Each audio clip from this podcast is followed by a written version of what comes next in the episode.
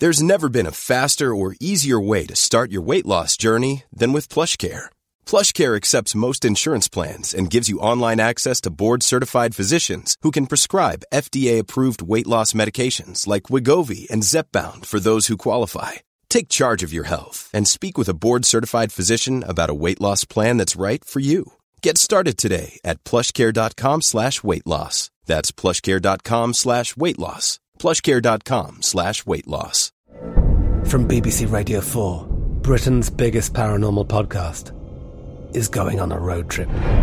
I thought in that moment, oh my God, we've summoned something from this board. This is Uncanny USA. He says, Somebody's in the house, and I screamed. Listen to Uncanny USA wherever you get your BBC podcasts, if you dare.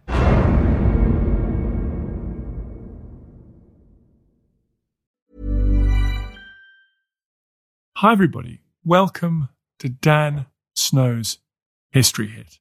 This episode is first broadcast on the 4th of February.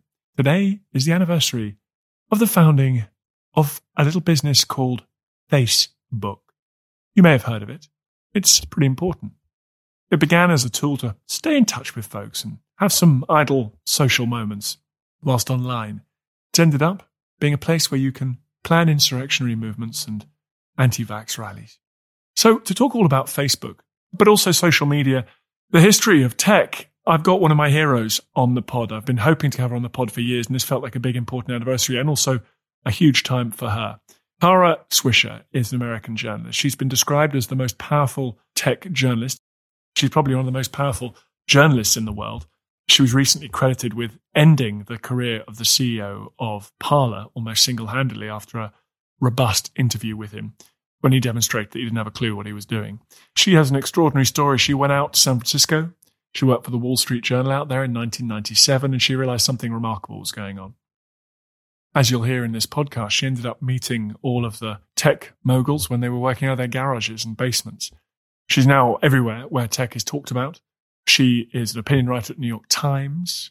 You'll hear that she has a couple of podcasts, including Sway with the New York Times. Um, and she's listened to by millions of people all over the world trying to make sense of this moment that we're in. She is funny and brilliant, and it was a huge, huge pleasure to have her on the podcast talking about Facebook, but more importantly, just about the history of tech, what it all means, and perhaps what the future is going to bring. If you love history and your history needs are not being met by the traditional media, you need to go to History Hit TV. It's like Netflix for history. It's a new digital channel devoted to history. It's got the world's best historians.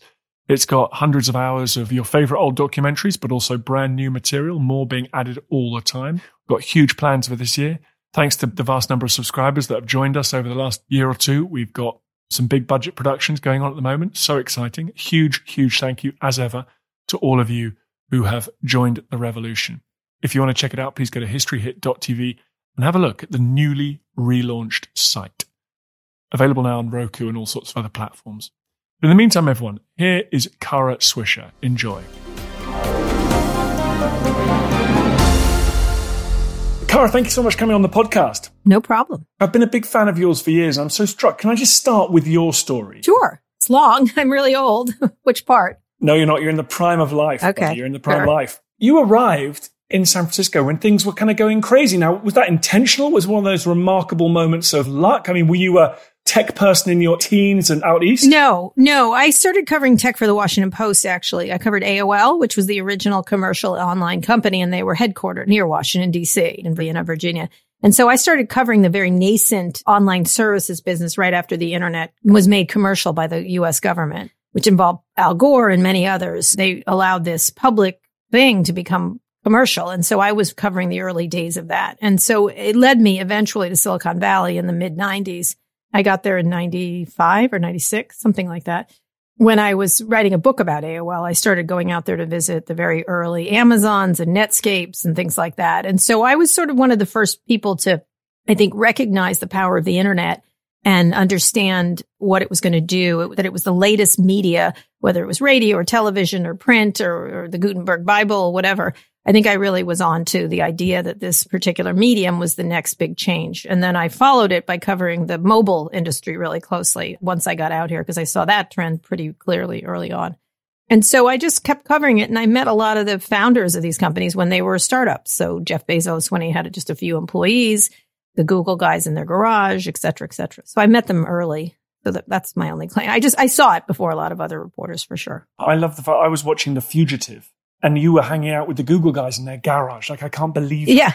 yeah, I was. Yeah, I wasn't hanging out with them. We're not friends, but I definitely saw it early and I did understand it way before that when AOL came into, everyone makes fun of AOL, but AOL was the first way a lot of people got online. There was an expression that AOL used that was so easy to use. No wonder it's number one. Well, it was the idea of using technology in an ease of use way to do communications or media or entertainment or anything, you know, anything. And now, of course, coup making in the United States. That's how we make coups here is online. And then we broadcast it all. And then it's used by the FBI to convict us of sedition, which is really a lovely end to this whole coda of what happened. But initially it was for cat videos and now it's for stupid coup attempts in which you do the crimes in front of online services, which is just to me, I'm amazed by that. like, hey, hey, this is being recorded, crime making coup people. Well, uh, okay, I'm going to ask you about which bit you were amazed by. I thought you to be amazed sure. about the insurrection, but but from everything I've heard of you, you probably weren't amazed by that. No, I wasn't. I actually wrote about it two years ago, saying this is where it's going to lead. Those are the exact words. I said, "What if Trump lies about the election?" In a column in 2019, and I was talking about how dangerous he had been becoming and how this stuff is going to lead up to bad news. And so I said, what if in the election he declares that it's a fraud and then he urges his followers into a coup like situation, what is Twitter going to do then? And so I kept posing this question to people over the past two years because I thought that's just where it was going to lead. And, and it did.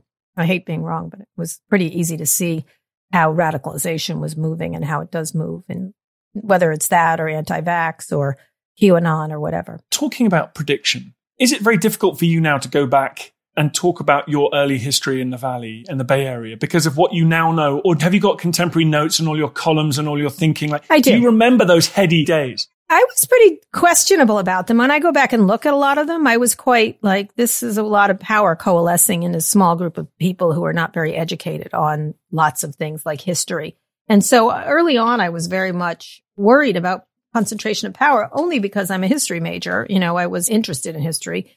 And I watched as other industries in this country, at least, whether it was airlines or trains or oil, we have a long history in this country of trust busting. And I felt like it had the same echoes of concentration of power in the hands of a few people and the inability of government to deal with it. And I was worried as I saw the things that I liked about the internet being abused by game players who just gamed it for malevolent means. And you could see that whether it was Alex Jones or anybody else. And so you could start to see, especially as social media took over, a real, um, if you're just a student of history, you know what's going to happen here. You know what I mean? It's not the most difficult analysis to make when you're watching it.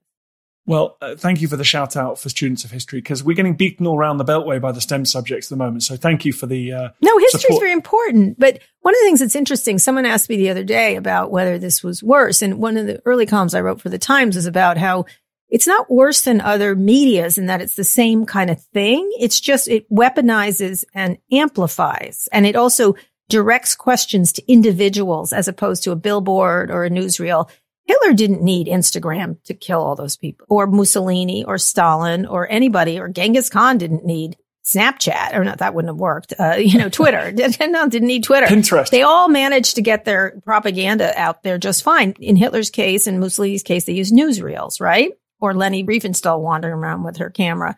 And in a good case, Winston Churchill and Franklin Roosevelt used the radio quite a bit. John Kennedy used television. These are not new techniques. It's just that this particular medium goes viral and everything else. And so you can imagine, think about a Stalin with a Twitter feed. Well, that's interesting.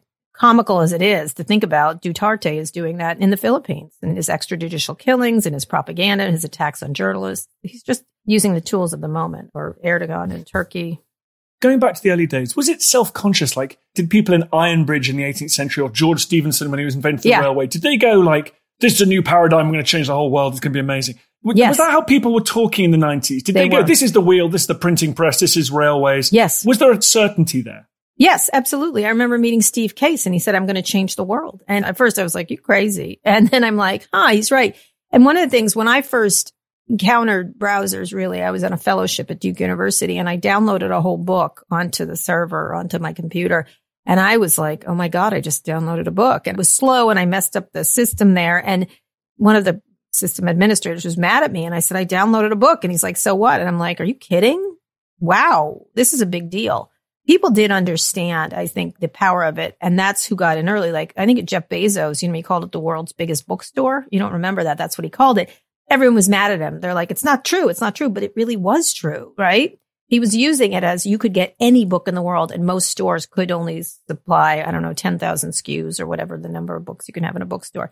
And so that was a big controversy when he called it that. But I thought, oh, he's exactly right. It's the world's biggest anything store. And that's, you know, that's the title of the Brad Stone book about Amazon. And so you could just begin to see that digital, and now you see it in the pandemic. The companies that have done the best are digital companies, right? They're not the airlines or the hotels or even the media companies. It's all the digital companies who have risen in value through no innovation, just because they happen to be there at the time when people needed digital means to do things, whether it's delivery or communications or media or entertainment or whatever.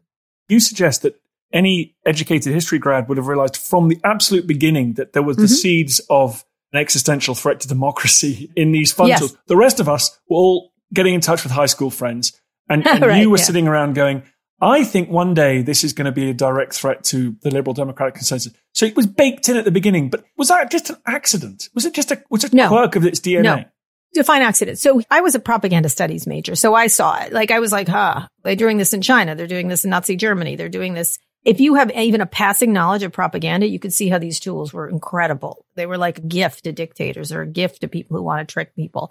They're a gift to cheaters. They're a gift to hackers. They're a gift to scammers. It's also a wonderful place to do a Bernie meme. Like it's not one or the other. It can be used in a malevolent way. And so one of my focuses was the architecture of these businesses.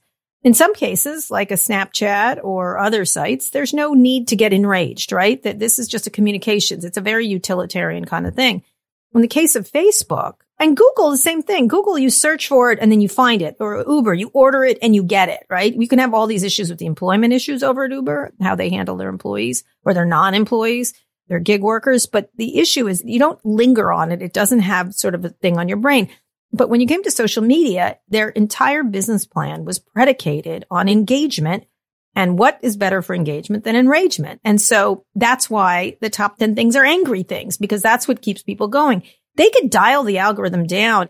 In the case of Google, when you're searching for things, it's speed, context, and accuracy. That's the frame of the house. They need to do those things because you don't want to hang on on Google. You just don't. You just want to get in and get out essentially, which is a pretty good business, right?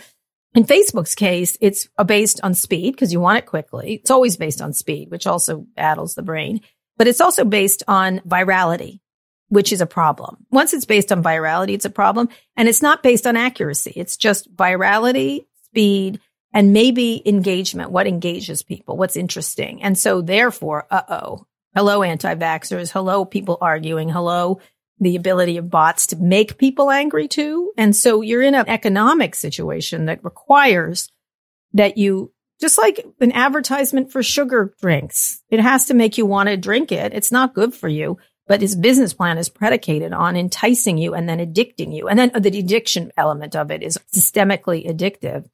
You create a real problem. It's not unlike sugar or anything else, I think. I had a chat with the wonderful Jill Lepore on this podcast. Oh, she's great. Oh, she's the best. And we talked about those kind of moments in tech history where things might have gone differently. We talked obviously about Johnson, the National Data Center in 65. Uh-huh. That's your new book, yeah. Were there moments that you witnessed where it could have gone, like if people had brought in charging were there moments when things could have gone differently? Well, they're very young people who didn't have a appreciation of history, right? Or consequence. One of the things that's important is these mostly white men, young white men were treated like little gods. And so anything they did was really smart. And the fact of the matter is they had no wisdom, right? And why would they? They're teenagers, essentially. You know, they're very young people who were quite protected. So two things I always say. One is people are always like, why are these systems so unsafe, Kara? I'm like, because the people who designed them have never been unsafe. If you've never been unsafe, why would you advantage safety? What's wrong with that? I don't get attacked. Well, if you're a woman or a person of color or anybody else, you're like, wait a second. When they had Facebook Live, I questioned them about murders and bullying, and they were like, huh? Never happened to me. Like, what do you, to, oh, yeah, oh, yeah, uh, no appreciation of consequence. And that's one of the issues. And whenever you point out the consequence, they say free speech. And you're like, yeah, but coup, you can't incite violence. And so that went on and on. I think the first place I recognized it was when it sounds like a funny thing. I remember when they had on AOL, when you pulled up the page, if you remember, there was a little picture there. And I was noticing they were fuzzy. It was a picture of like, might have been Taylor Swift actually when she was much younger. And it was fuzzy. And I said to the person who's in charge of the homepage, is that fuzzy? And they said, Oh yeah, we do that on purpose. And I'm like, what? And so they did it on purpose because people lean in and click it. So they're causing confusion right away. So they'll make you do things and anything that crawls down your brain stem and makes you do things is open for propaganda, is open for whatever you want to pour into it. And then the malevolent players showed up, not as hackers of the system, but customers. That's really powerful for those people if you want to convince them of anything. Like give a billboard on a highway for a politician. Everyone sees it and can comment on it and have an opinion. Everyone sees what this guy is going for. When it's online, someone like Brad Parscale, who worked for President Trump, very smart at this, could send a million different messages to a million different people, all of them slightly different, and they could all be lies. Like it doesn't matter. Like, and so there was no targeting, there was no consequence for any of this. And so in a consequence free world, the way civilizations die is lack of consequences, that there's a stop sign somewhere one day and then it's not there. And by the way, there's a red light. No, that's not there. You can kill someone, by the way. Oh, no, no, now you can't kill someone. You're going to jail. And so the whole random and arbitrary nature of a non consequence system that sometimes you get caught creates just chaos. And that's where we are.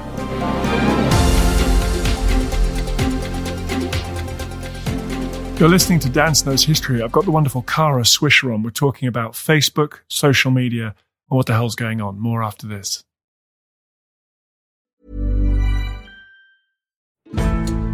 Join us this month on Gone Medieval from History Hit. I'm Matt Lewis. And I'm Eleanor Janega. This April, dive into our special mini series. With the help of leading experts, we're tracing the foundations of England by exploring the country's most powerful Anglo Saxon kingdoms. We'll be looking at Northumbria, Mercia, and Wessex, as well as the rulers and their councils who helped shape a nation. Make sure to get every episode by listening and following Gone Medieval from History Hit, wherever you get your podcasts.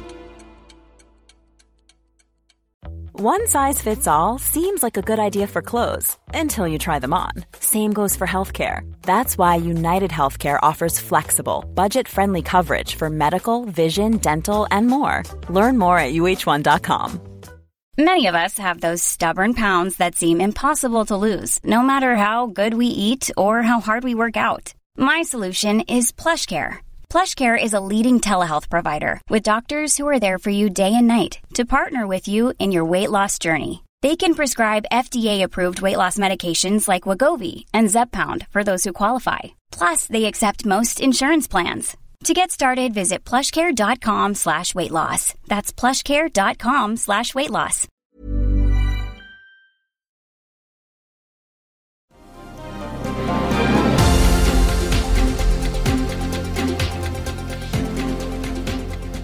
And you talk about those tech bros. I've heard so many interviews in which you say that never in history have there been a group of people so powerful who are determined yeah. not to be seen as powerful. It's such a strange phenomenon. Yes, and full of grievance. I had someone the other day, Carrie, you're so mean to me. This was a billionaire who could have me disappeared in seconds. I was like, okay, I suppose so. It was over Parler. They were like, you killed them because I did this interview. I didn't kill them. I let him talk. That's what I did. And I challenged him when he lied. And so I was quite fair. I let him say his piece. And I think people just didn't like what he had to say, which was, I take no responsibility for the coup planning on my platform. Okay. The guy who set John Wilkes Booth leg got convicted. he didn't know. And of course, later got exonerated. But, you know, sorry. That's not an excuse for what you're doing. Having no moderation. They just don't want the responsibility and they want all the money. That's my impression of them. Most of them. Are they going to get moderation? Are they going to get it forced on them? Yes. Maybe. Well, it depends on where it is. You're in Australia? No, I'm in the UK. UK. Yes, in the UK. But you don't have the First Amendment. So, yes, probably. And probably all over Europe. Yes. I think probably in the US, there's going to be some focus on their economics, which is power concentration. We love to take that down here. So the concentration of economics will be where we'll focus, maybe privacy and data. You're never going to see them saying you can't. The First Amendment bars the government from abridging freedom of speech. So the government can't step in and be a speech police in our country, at least. It can be anywhere else in lots of places. But I think there'll be a lot around privacy, data privacy, and antitrust and fines for violations of consent decrees on these issues. And I think maybe some taxing. Why not tax social media like it's sugar? Why not? Kind of an interesting idea. So that's the kind of thing you're going to see here. Not any overt First Amendment things. And then some reform of Section 230, which is a law here that grants them pretty broad immunity across their platforms. Probably something like that. Would that be bipartisan there in the States? Because both Republicans and Democrats, they've both got complicated Maybe. relations with tech, but they both contain critics. Yes. I guess if the GOP stops whining about conservative bias, of which again, just like election fraud, evidence free, maybe minor examples of it, but nothing serious. If they would get off that and focus on power concentration, they would have a solution to their own gripes, which is that if you have a small group of people running something that is essentially the public square, even though it's not public, you have to live with their decisions. And in the case of taking President Trump off of Facebook and Twitter, that was a good decision. It doesn't mean two people should have been able to make it. If you have that power, you should wield it as correctly as you can. But the fact is there's two people that can wield it. And so that's the problem, right? So there's two different things. And I think people can't separate them. They just focus on the decision. And in the case of President Trump, he absolutely violated every norm of these sites and eventually to inciting violence. And that's the red line. I mean, there's three red lines really terrorism. And this was domestic terrorism, by the way. There's terrorism, child pornography, and inciting violence. And he broke possibly two of them. What is the feeling now? How has it changed in your career? Apart from these billionaires being terrified of talking to you and, and saying you're bullying, but like, is there still optimism? Is there still like, yeah, we're changing the world? Or has that moved elsewhere? Is that maybe in renewables? What's the vibe there? Well, I think getting rich changes your point of view, right? I'm sort of of the mood that they really do have to have responsibility. I mean, a joke I tell them, I don't think it's funny, is you're either going to have to do something about this and really step up with responsibility, just like a chemical company or a bank, and be legislated the way everybody else is. Every other industry is legislated across the world. You're either going to have to step up or you're going to have to armor plate your Tesla, right? Because the inequity that's happening is really vast. The danger and the damage is really real this time. And so I want them to be part of that. And I think around certain things like climate change tech or healthcare tech, like this pandemic has shown the inequities are so vast between people. The rich people have benefited. No one who's rich didn't do well during this pandemic. They did great. And others did not. Others who were on the front lines and the essential workers who are really sacrificial workers did not. And so we have to really work together to figure this out. So certain things, climate change tech, robotics, self-driving is something that really has a lot of players in it and is really interesting. And so, yes, we, there is a, there is a hopefulness in that arena. Social media reform is something people are talking about a lot. We'll see. We'll see what it happens. But yeah, there's still always entrepreneurship and entrepreneurship is the only thing that will save our planet in so many ways, right? In terms of figuring out not just carbon capture when it comes to climate change, because that's just like cleaning up a toilet overflows. You got to fix the toilet, right? like let's stop cleaning up the floor. And that's what carbon capture is. Unless you could do it on such a mass scale that you could just keep consuming and it be okay we'd send everything out into space. I guess I don't know. You know, I'm not an expert, but we really do have to think about renewable energy. We have to think about self-driving because that all is much more efficient. We've got to think about how we commute. This pandemic's made us realize we don't have to fly everywhere. We don't have to go in everywhere. There's other ways to do business. So that's a really interesting and hopeful area. I, I like the climate change tech people I meet.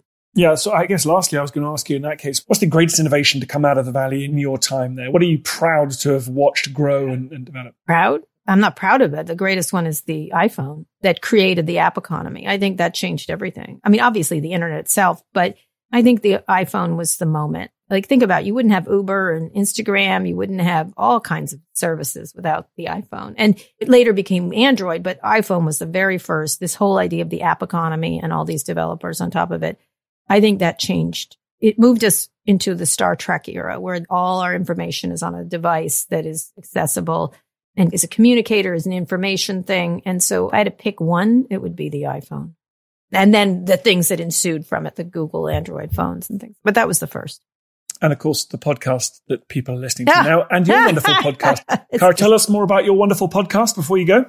Oh, I have one called Sway for the New York Times that I do big interviews with people like the Parler CEO. I just did today the Substack CEO, but then I do Isabel Wilkerson, which we talked about caste systems in our country and the impact. I do lots of different people. I do a range of people. I talk about power. It's a podcast about power and who has it, who doesn't, who should have it, who doesn't have it and should have it, etc. And I try to challenge them on their power. And I have very, very powerful people. I had Elon Musk and I have people you may not have heard about, like John Fetterman in Pennsylvania. I had Brad Raffensperger talking about what happened between him and Trump right before that second perfect call that he made. And he explained all the crazy conspiracy theories. And then, of course, Trump on that call asked about everyone. So that was sort of helpful. And then I just recently interviewed the CEO of Dominion Voting Systems. I'm really interested in voting security and cybersecurity, really, around voting. And now he's sued everyone Rudy Giuliani, Sidney Powell. It's a pleasure to watch, honestly. And then I have another podcast called Pivot at New York Magazine, and that's with Scott Galloway. And we talk about topical issues of the day. Today, we're going to talk about probably the new Facebook oversight board issue around the Trump deplatforming, but we talk about everything Disney parks and all kinds of stuff. Um, can I just, I'm so sorry, take a bit more time. I just want to ask about power because every time I have a politician on this podcast, I always ask about power. I ask them if they feel powerful and they usually say right. no. Like, where, in your experience now, you've met all these powerful people. Huge question. Where does power lie in the US, in our modern world? Where does power lie? In our modern world, corporations, not in government. I mean, Trump has shown how much you can mess things up. Like destruction is easy, isn't it? My son this morning was like, they're doing this. Mitch McConnell's blocking this and this. I said, it's easier to destroy than it is to build.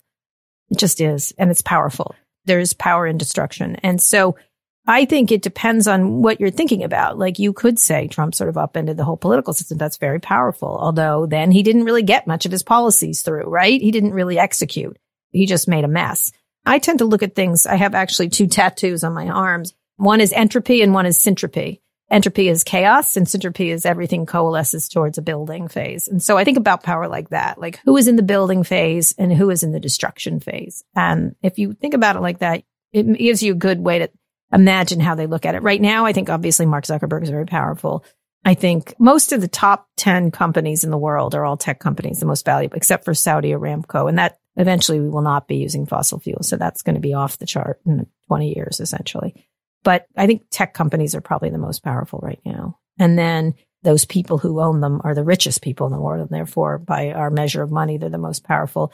But I like to look at all kinds of people you might have not have heard of. A lot of these activists that are working, some of these Congress people you don't realize are sort of working their way up into doing things like there's a woman named Lina Khan and she's rethinking antitrust. She might be the head of one of the FTC commissioners now under Biden very young law student who came up with the idea of changing antitrust. I think she's very powerful. And she was involved with the congressional hearings on the tech companies. This one woman whose ideas are making tech companies nervous. Same thing with Elizabeth Warren, the senator. Mark Zuckerberg, when he called her his existential threat. I joke about it. I was like, not death, not climate change, not premature balding. Like, really? Her is your existential threat? Okay. I would pick something else for my choices, but it's okay. That's fine. So there's a lot of power in ideas still, I think. There always has been. From Martin Luther on down, right? Everybody has an idea. Thank you so much for coming on the podcast. All right. Thank you so much.